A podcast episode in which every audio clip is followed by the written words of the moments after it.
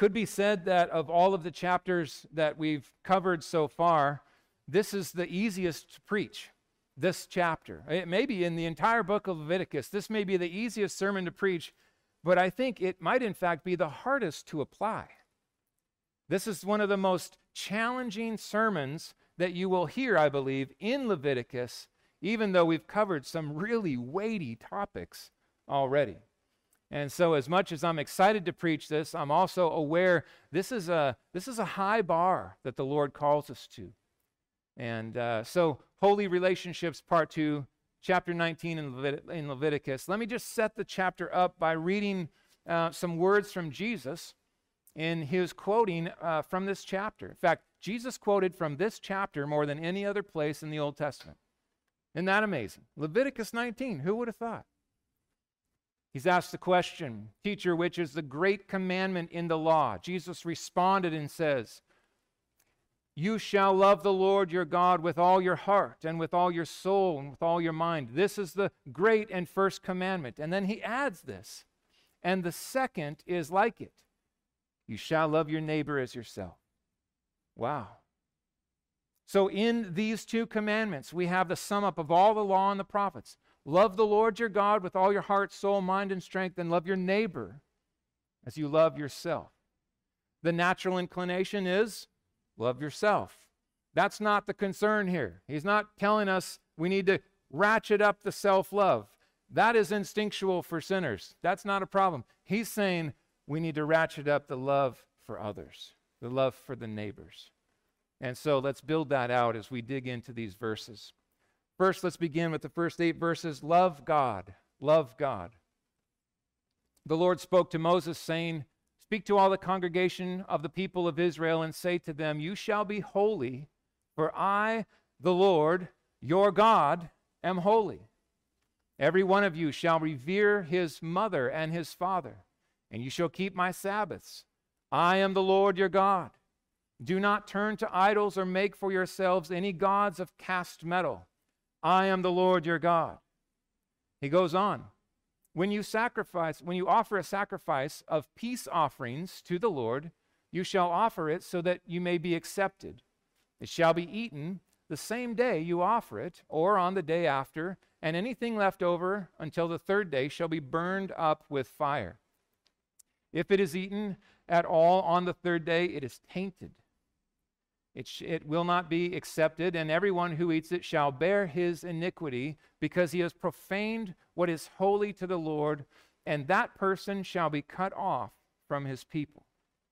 Let's step back and look at the, the overview of these things. Here is an amazing thing to see. We have three of the, of the four, first four commandments mentioned of the Ten Commandments, kind of reiterated here in these passages. No other gods no idols, honor the Sabbath. And then commandment five, with a little tweak on the word. I, I like this. Not honor your father and mother, but revere, revere, it builds it out for us. Revere it. Revere, and then the order is switched, and that's not inconsequential either. I think there's an emphasis here that is significant. And so it's not just honor your father or revere your father, oh, and also your mother. In this passage, the, the order is switched. Revere your mother and your father. In a sense, the call here is to fear them. Fear them. But it's in connection with your fear of God. The authority in your lives when you are a child is the parent that God has placed over you your, your father, your mother, your mother, your father. And the way that you interact and respond to them is shaping your understanding and the channel through which you are actually honoring and revering God. And then benevolence in worship. I was struck by this, the connection. You almost see the bridge happening. The first four commandments are vertical in their interaction. And then from then on out, five through 10 are, are all about the way we love one another. So you always begin with this vertical interaction and then you move out. Look at this benevolence in worship when you offer peace offerings? Well, we go back to the peace offering. You remember that that was the one sacrifice that you were to say to your family, come and join, even friends, come and join. We will celebrate. This is a feast that we will celebrate together. So you could see someone offering a, a peace offering to the Lord and saying, I like the meat of this offering. I don't want to share it. I don't want to share it, so I will eat as much as I can on this day, and then I get one more day, and I'm going to eat a little more, but there's leftovers. And the third day, I know he said we're not supposed to, but I don't want to share it. I'll keep it for myself. And the third day, he says, if you eat meat from the peace offering on the third day, you are to be cast out. The heart of this is not about the day, it's about the heart of the sacrificer. The benevolence to say, Come, celebrate with me. Let me share of this sacrifice with you. So you see this move. It begins with our love for the Lord and it moves immediately on, on out to our neighbor. Hmm. I could say it this way holy living is the gospel powered overflow of holy loving the beauty and glory of God. You see the connection here. It's an amazing interplay of, of holiness and love that come together in Leviticus 19 in a very stunning way. The call is from the beginning be holy, for I, the Lord your God, am holy. But the way that we see God, our love for Him, the first four commandments, our delight to obey those, in a sense, they equip us to overflow then in love for our neighbor. And I added gospel powered to this. I, I, initially I didn't have that in there, but for us it's so important to understand this.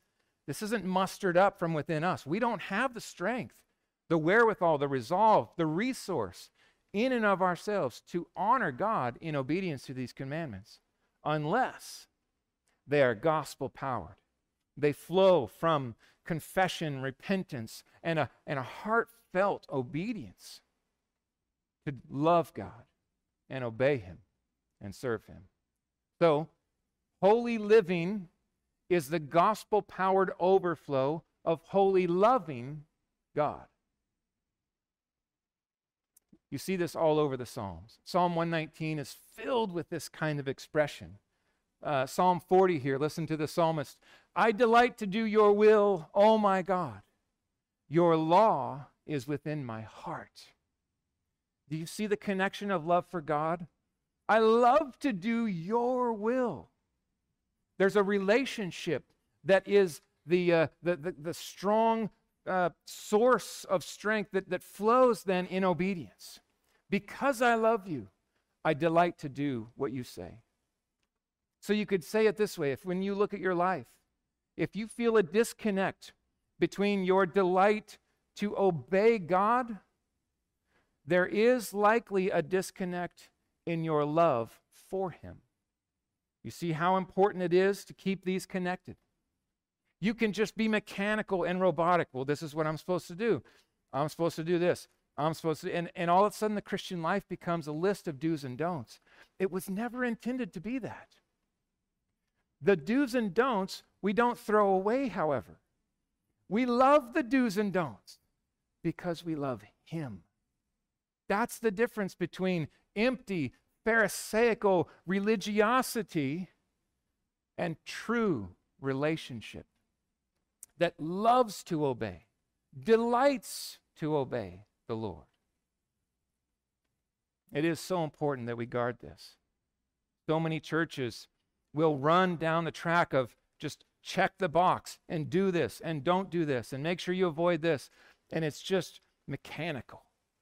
But where's the heart? Jesus always went to the heart. He emphasized, where's your heart? You do all these things, but your hearts are far from me. In vain do you worship me. So your heart is the key. Begins with love for God, and then it overflows with love for others. Love others. Verses 9 through 18. And then as I studied, I saw 32 to 36 also kind of ringing these themes. And so I kind of wove those verses in as we go through. So, five displays of a love for others. I want to build these out. Let's start uh, with a, a, a just a, a wonderful connection here. Kevin DeYoung said it this way Love is holiness lived out for the good of others. Isn't that great? You see how they come together? love is holiness lived out for the good of others. Think about this God is holy, holy, holy, three times holy. And God is love. You see the connection here? God is not loving in the sense that he has love. God is love. The isness of God is love. And holy, holy, holy. They're inseparable. So when we understand the beauty of his holiness, we are at the same time embracing and understanding the beauty of his love. Holiness lived out for the good of others is love. It's a wonderful thing that helps us understand how this comes together. Why is it so important that we love God? Because when we love His holiness, we, we understand what love is. God defines love, not the other way around. So, number one, love is generous. Listen to these commands. These are, these are beautiful, love, uh, just f- overflowing commands. Verse 9 When you reap the harvest of your land, you shall not reap your field right up to its edge. Neither shall you gather the gleanings after you harvest, and you shall not strip your vineyard bare, neither shall you gather the fallen grapes of your vineyard. You shall leave them for the poor and for the sojourner. I am the Lord your God. Okay, now, do you hear his heart? That, that, that last statement is a statement that connects command with heart. The heart of God is this so do it. Don't be like the rest of the world that says, listen, every single grape is mine. I grew it. I'm going to gather it. I'm going to make it mine. I'm not going to share it.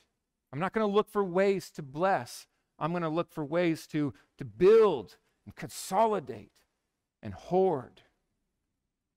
Hmm. There were no fast food restaurants back in the day. If you were on a journey and you were moving your way through the land and you came into Israel, this would have been amazing. You were depending upon people obeying this command, purposefully leaving the corners of their fields unharvested. They wouldn't go back and pick up the stuff that fell, they would leave it. Hmm. You could call this deliberate generosity.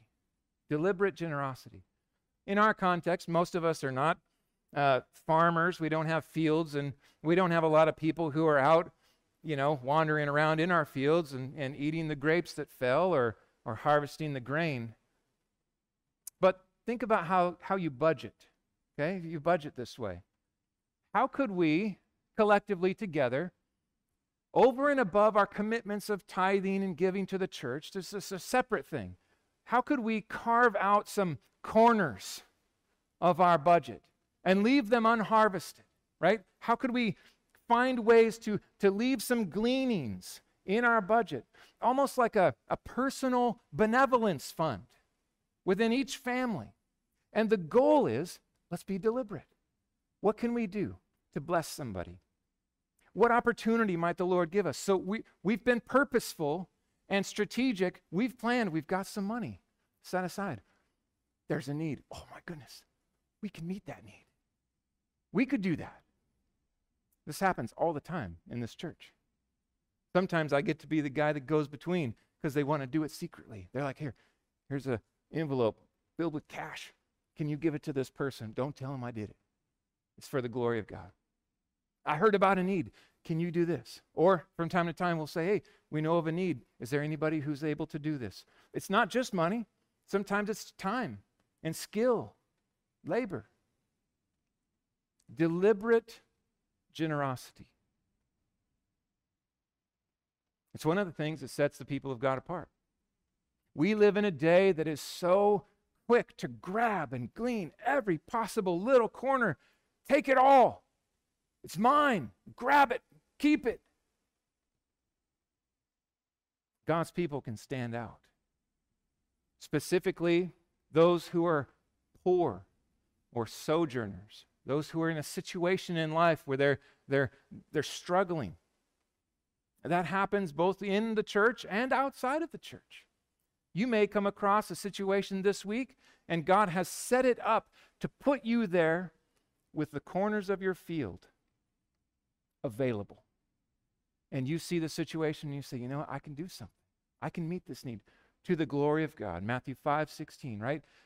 May your works, let your light shine before men so that then when they see your good deeds, they what? They glorify you? No. They glorify your Father who is in heaven. So when you do these things, praise the Lord. God's been so good to me. I love finding opportunities to bless other people and point them up to Him, right? Awesome stuff. It's fun to do this. It's really fun. As a family, talk about it. Hey, guys, what can we do? Do you guys know of anybody that we can bless? Any needs out there? Anything happening? What can we do? It's really fun. We have been blessed to be a blessing. And in an American mindset, right, the American dream, go get it, grab it, make it, save it, we can stand out. We are not called to be pots. We're called to be pipes. We're not ca- called to be cauldrons, just store it and gather it. We're called to be channels of God's blessing. What or not? That's love. It's love, both inside the church and outside. Second point love is honest. Verses 11 through 13 and 35 and 36. You shall not steal. There's another command, right, from the Big Ten. You shall not deal falsely. There's another one. You shall not lie to one another. You shall not swear by my name falsely. There's another one, the third commandment. And so profane the name of God. Man, these commandments just keep echoing out. I am the Lord. You shall not oppress your neighbor or rob him. The wages of a hired servant shall not remain with you all night until morning. Hmm. Lying and stealing go hand in hand. They really do. In this scenario, you have a worker who hires day laborers in the morning. He says, Listen, if you work this many hours, I will pay you this much. They come back after working all day in your field, and you say, I'll pay you tomorrow. And they go home hungry because they were banking on that day wage. And you have the money, and you misled them. It's selfish, it's dishonest and you're stealing from God. You're stealing. Your offense is not just this way, it's this way as well. You're misrepresenting his name. To swear by his name is to break the third commandment. When you dishonor his name, listen, I by the name of the Lord will pay you at the end of the day. And then you don't do it, that's a huge problem. Not just between the two of you. Christians stand out as loving as we tell the truth and give what we are called to give. We are to be truth tellers. We live in a day that is filled with deceit and lies and twistings of truth and partial truths, and that we are to be those that tell the truth. If we don't tell the truth in this area of business or this transaction over here, how can we be counted upon to tell the truth in the most important life and death consequential message of the gospel? The degree to which we are known as people of our word and truth tellers is the degree to which our evangelism will be trusted and empowered. Truth tellers tell the truth. We love God and we love others when we're honest. Now, another verse here. You shall do no wrong in judgment, in measures of length or width or quantity. You shall have just balances, just weights, a just ephah, a just hin. I am the Lord your God who brought you out of the land of Egypt. You read through the Proverbs and you see this show up again and again. It was extremely common, almost expected, that in this day you would have unjust weights. So you would go and you would measure your grain, and you would pour a certain amount of grain in the uh, one side, and then the weights were supposed to be used to calculate how much grain am I purchasing. Well, if you carve the weight out or you add in extra weight underneath and you use a false weight, you're skimming. You're skimming profits. You're ripping people off. It's an abomination, God says. He hates it. He hates it. And he calls his people out from their context. Don't be like those around you. I called you out of Egypt. Don't do that anymore. Yeah, you were there for 400 years. Sure, everybody does it, but not my people. Not my people. We tell the truth. How we handle business transactions, how we deal with family members, how we think about all kinds of things. Be truth tellers. I mean, Ananias and Sapphira were struck dead why? It wasn't because they withheld the gift, it's because they lied and said that they gave it all when they had only given some. It's a big deal to God. Honesty and integrity should define the Christian. It should define us as God's people. We should be known as, as honest Abe, like the people who can be counted on. You give your word and a good firm handshake, that should be good enough for the Christian. Now, we live in a day where that's almost like a wishful dream. But in the Christian, in their life, it counts still. And it shines, friends. It shines in our day. We are to put people before profits. People before profits. You might say it this way people, then product, right, to bless the people, and then profit. The end of the line is profit. It's good to make money, don't get me wrong. You want to make money. There's nothing wrong with, with, with seeking to make a product that's going to bless people and then selling that product at a profit. But what comes before and what comes after? According to God, his people are to esteem love and people ahead of profit in our transactions. Number three, love is kind. Love is kind. So love is generous, love is honest, and love is kind. Verse 14 You shall not curse the deaf or put a stumbling block before the blind, but you shall fear your God. I am the Lord. What an awesome verse this is. You can just see this play out like you're sitting on the in the marketplace, right? And here comes a blind man and he's coming on through the marketplace and some guy, right, to to impress his buddies just sticks his foot out and and trips the blind guy. And everybody laughs. Ah, look at that, it was funny. And God says, that's not the way my people are to behave. You should fear me, even if you don't fear the blind man jumping up and whacking you in the face with his stick because he can't see you. He doesn't know who tripped him. Or to curse the deaf. They can't hear you, but I tell you who can God can. He takes it seriously. God's people are to be kind Find a way to help, not to harm. It begs the question how far am I willing to go for a laugh? I have transgressed this sorely in my younger years. I still have moments in junior high. I was so immature. Oh man, if I could go back and just wring my own neck you know, there's this kid in my class and he ran funny, right? He was a great dude. He loved Jesus, but he ran funny. And I thought it was, well, I thought it was funny to make fun of him. And I really hurt his feelings. And, and I still, it just echoes in myself, I feel bad about that. Why did I do that? What was in me that felt joy and laughter and, and affirmed in belittling him? a brother in Christ. It's not okay, kids. It's, it's not It's not okay.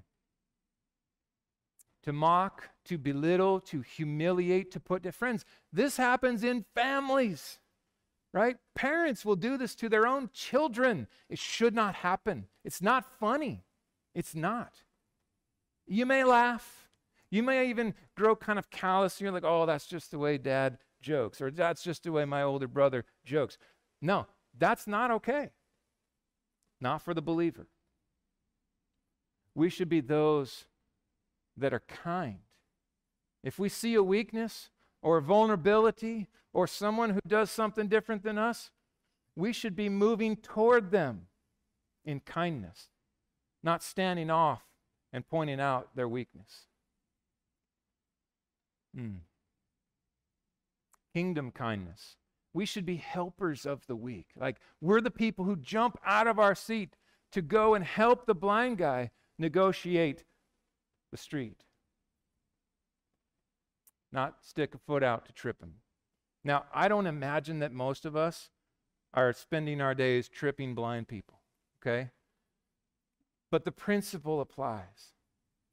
Apply, build it out. It's all over the place. And it's so common. In the workplace, you know that one guy? He's just a little different. So easy to sit around with the guys, right? Oh, yeah. Well, what's his name, man? He's, here he comes. Oh, friends, stand out. Love in holiness, in kindness. You shall stand up before the gray head and honor the face of an old man. You shall fear the Lord. Uh, you shall fear your God.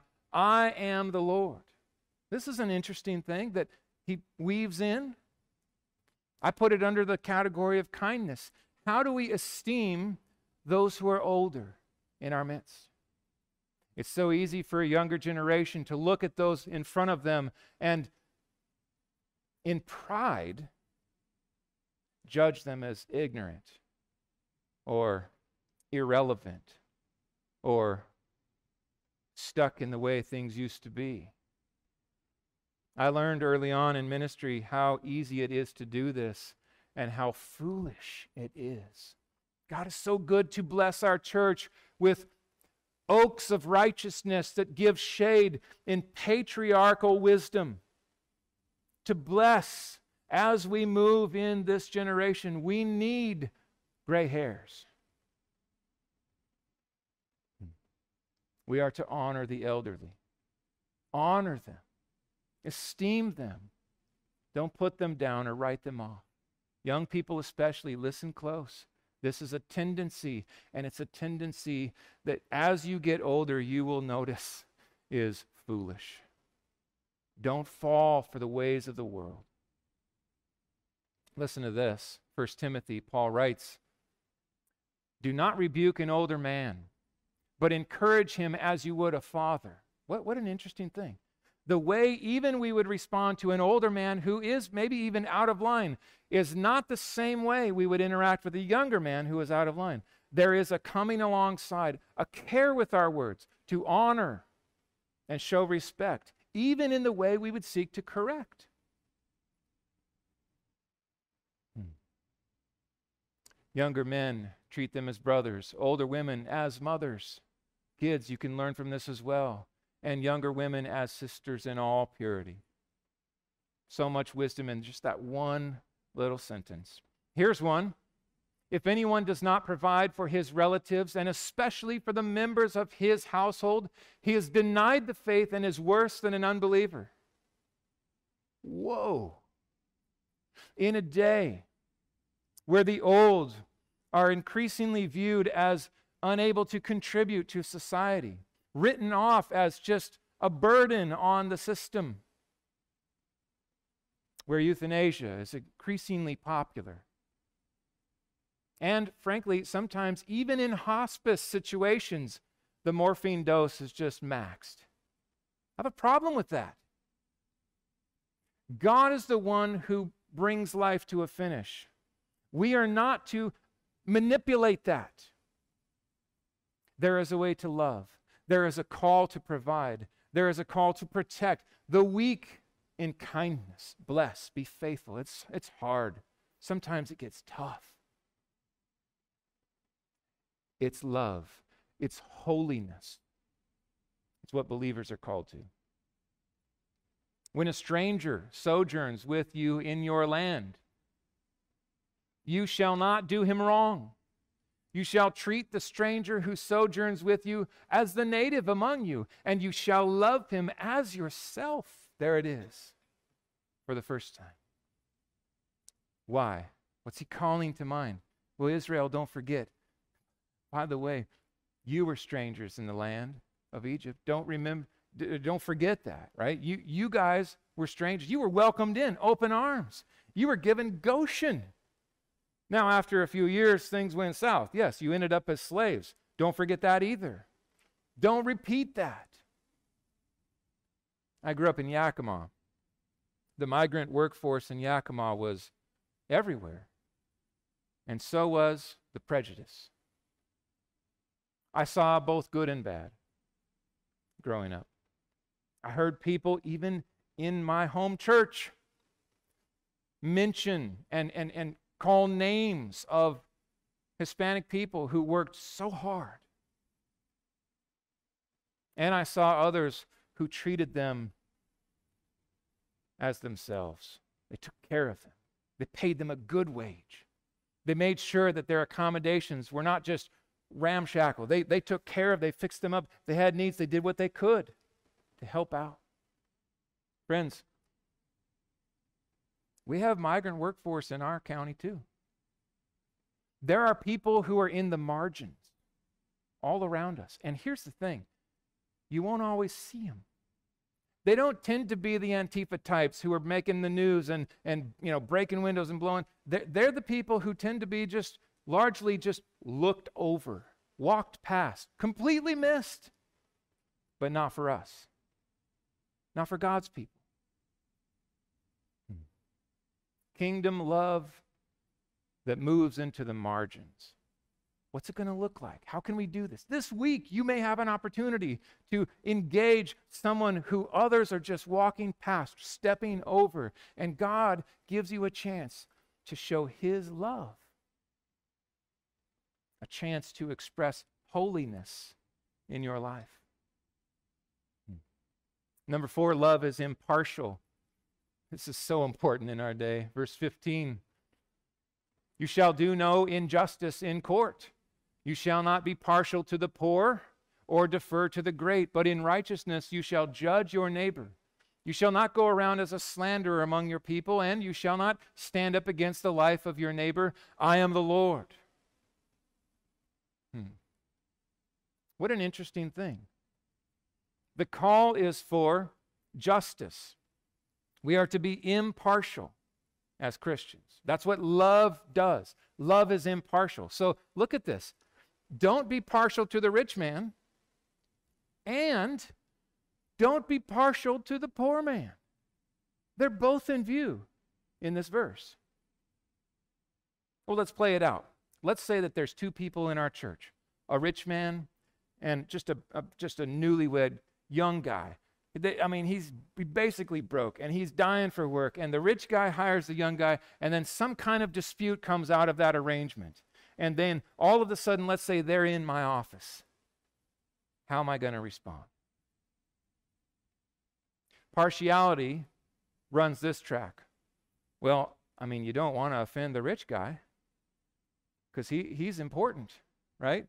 You, you don't want to make him mad. That could impact the church. Wrong. That is of no concern in this equation. It cannot be in the mix. It's one of the reasons I don't see any financials. I don't want to know. I don't want to have any sense of giving or financial participation whatsoever. That's the other guys, uh, the elders. They take care of that stuff. My goal is to remain completely impartial in these works. But the flip side is also equally important. Let's just say I look at this young kid and I say, oh man, this guy's broke, man. He needs some help. This guy's super rich. I just say, give him some money. That's not justice either, is it? To be partial to a man because he is poor is not justice. Redistribution, my friends, needs to learn from Leviticus 19. You don't simply punish rich people because they're rich. You don't simply just empower and give money to poor people just because they're poor. The, the heart of the matter is what is just, what is right. What was the offense, and how do we address that? Look at Lady Justice. Have you ever noticed this? Look at the blindfold on Lady Justice. Justice is to be blind, not calculating. Well, who's going to give a bribe? Someone going to pay me off? Who's going to benefit me if I rule in this way or this way? Or who do I think deserves this or this? That doesn't matter. Justice should be blind. The scales in one hand, the sword in the other. Hmm. I fear that our nation is forgetting some of these basic foundational principles. Love is shown in the upholding of justice by the rule of law. This one, just, just apply this in Washington state. And, and, and uh, just, ah, it's love. It's love to uphold, but you are loving people when you uphold the law. It, this is not a hard combination. This idea of, uh, what is it? Endless benevolence, unlimited compassion. It's not love to ignore the law, to ignore criminal behavior. You are not loving anybody. You are harming them. You are empowering criminals, and it shouldn't happen. That's not loving. It's not good. And it doesn't have anything that rings true of justice. Love, my friends, is in fact shown in the upholding of justice by the rule of law. And the people who are to lead that charge, I believe, should be God's people. We are to be concerned about the law, not just about others upholding the law, but our own selves as those who seek to obey the law and who care to uphold the system of enforcement of the law not to criminalize those who are loving people enough to enforce clear and established laws. Number five, love is merciful. Love is merciful. Verse 17, you shall not hate your brother in your heart. What do you do instead? This is beautiful. Don't hate your brother in your heart, but reason frankly with him. Reason with him. Talk to him, talk it out, lest you incur sin because of him. You shall not take vengeance or bear a grudge against the sons of your own people, but here it comes you shall love your neighbor as yourself. I am the Lord. That's the verse that Jesus quoted over and over. Hmm. His mission was a mission of mercy, it was a mission of kindness and love and sacrifice. And his people are to be defined by the same thing. Bitterness, hatred, and revenge have no home in the heart of a Christian. They will tear you up and they will cause you to denounce your own testimony. Your words about the love of Christ and the forgiveness of Christ are completely undercut by your holding of bitterness and anger and resentment. They have no place in our lives. That doesn't mean that they don't exist or that they just disappear. We have to kill these things. Paul said, violently so, right? If your hand causes you to sin, cut it off. If your eye causes you to sin, gouge it out. You've got to identify the sin in your life and go to war on it. So, Christian, did you come this morning and you're harboring bitterness? You have an enemy to fight. Go to war. Don't harbor bitterness. Don't harbor anger, hatred. Don't seek revenge. Love your enemy. Pray for those who persecute you. Bless and do not curse. Self love and love of neighbor. I said at the beginning, that some people just completely butcher this. Jesus is not saying, you poor, low self esteem people, you just need to learn to love yourself. That is not what he is saying here. He is not concerned that we don't love ourselves. We naturally love ourselves. That is in us. It is natural. We are natural born lovers of self, and He calls us to a kingdom love, which is not natural. It is only gospel empowered. It flows from the good news that Jesus took our sin upon Himself and died in our place. And it calls us to do the same for others when they don't deserve it, because neither did we. Forgive as you have been forgiven. Hmm.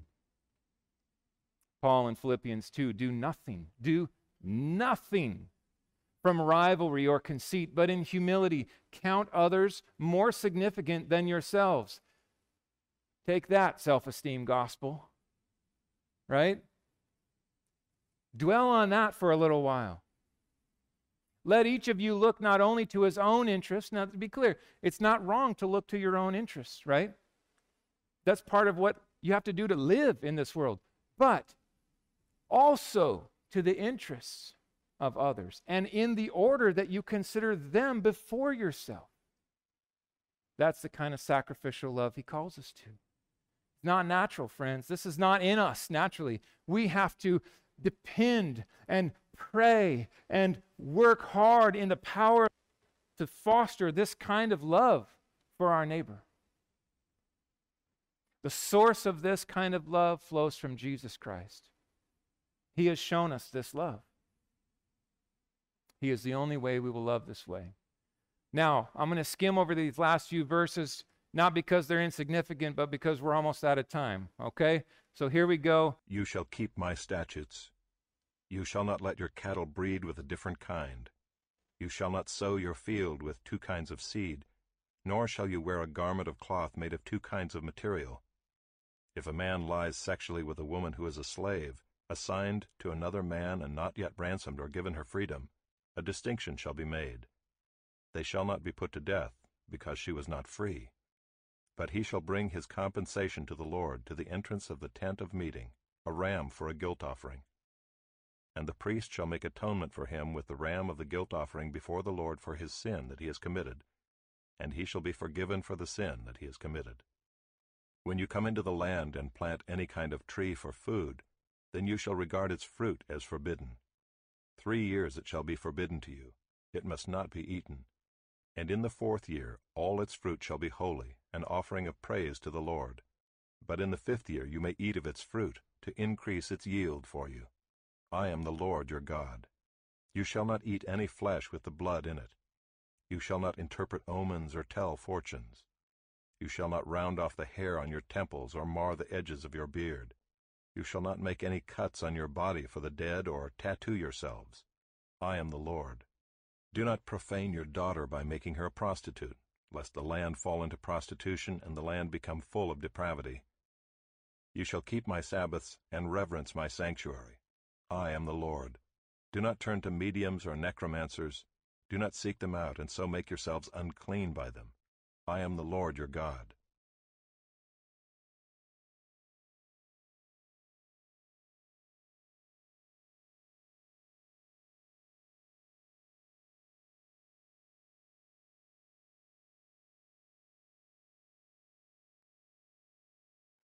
Verse 37 finishes this amazing section with the final call You shall observe all my statutes and all my rules and do them, and do them.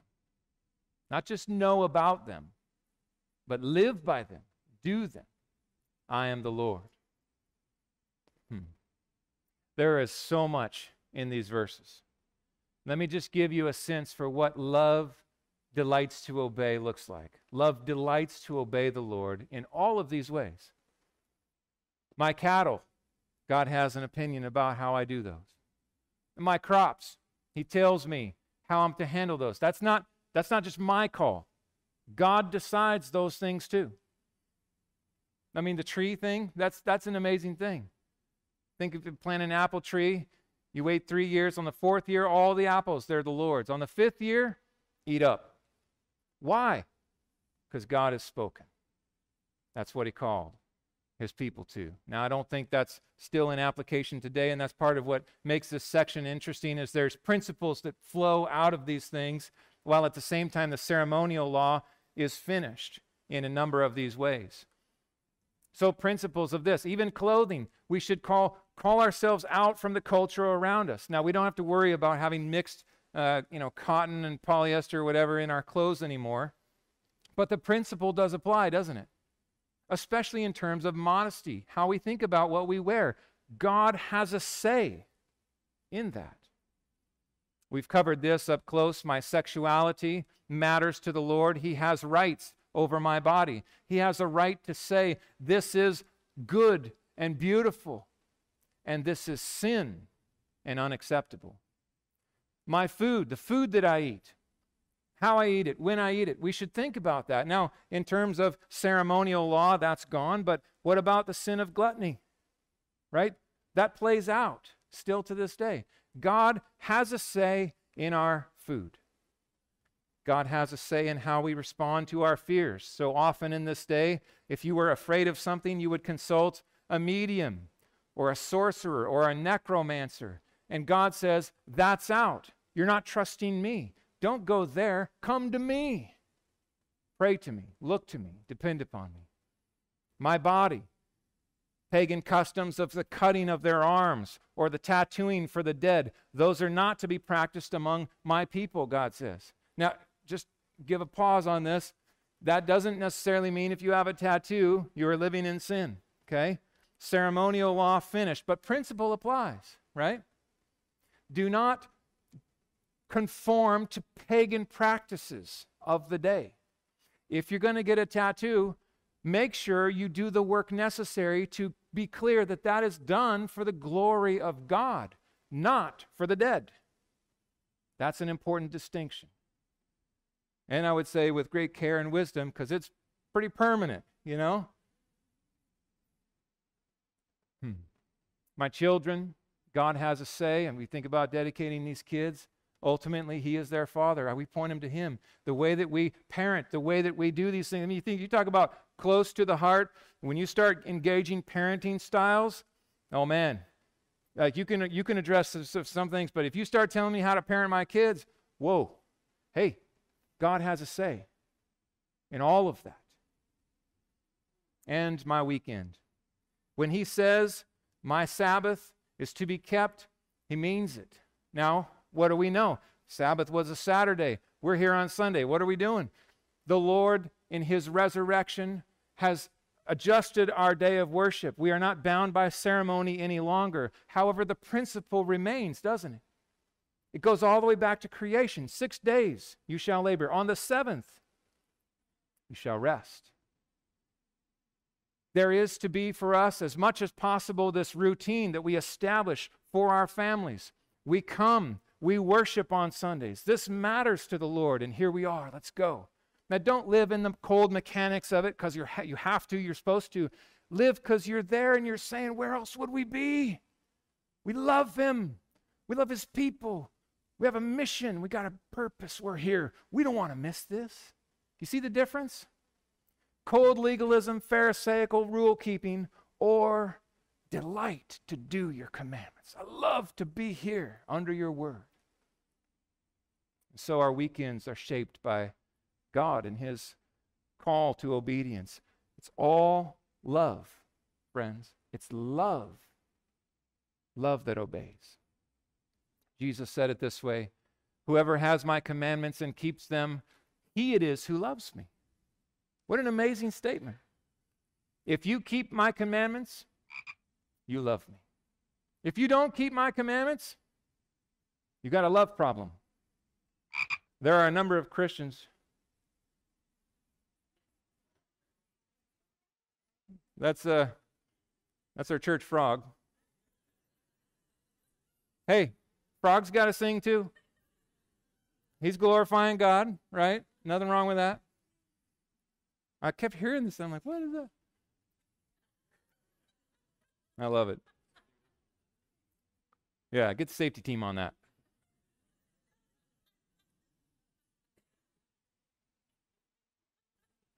If you go to church and you go home week after week and you say, I love God, but nothing that I hear on Sunday has anything to do with the way I live my week, then John would say, Jesus would say, No, you don't love God. It is dangerously possible to be very religious and very dead in your soul. And at this church, we want to take that very seriously. Very, very seriously. We've got to be careful. Don't just play games. Love Him and obey Him. Love Him and obey Him. Now, response just these five things. Look at these five expressions of love. No, I won't say the five love languages. I'm not going there. But five expressions of love deliberate generosity, words of truth, acts of kindness, impartial judgments, and merciful attitudes. Friends, that's our mission this week. That's our mission. Let's pray.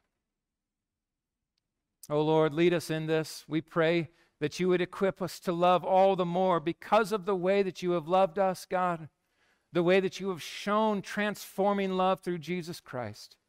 We pray that this kind of love would define our lives, and all the more so as we move into this week. Oh God, I give you praise for the many expressions of love that I see that characterize this congregation already. So much underway, but Lord, there's more. There's farther to go. You are the very definition of love, and so we pray as we seek to be holy as you are, that we would shine forth that kind of love to your glory for the good of all those around us that they may see our good works, feel our love from the heart, and find Jesus Christ as Savior and Lord. It's in His name that we pray. Amen.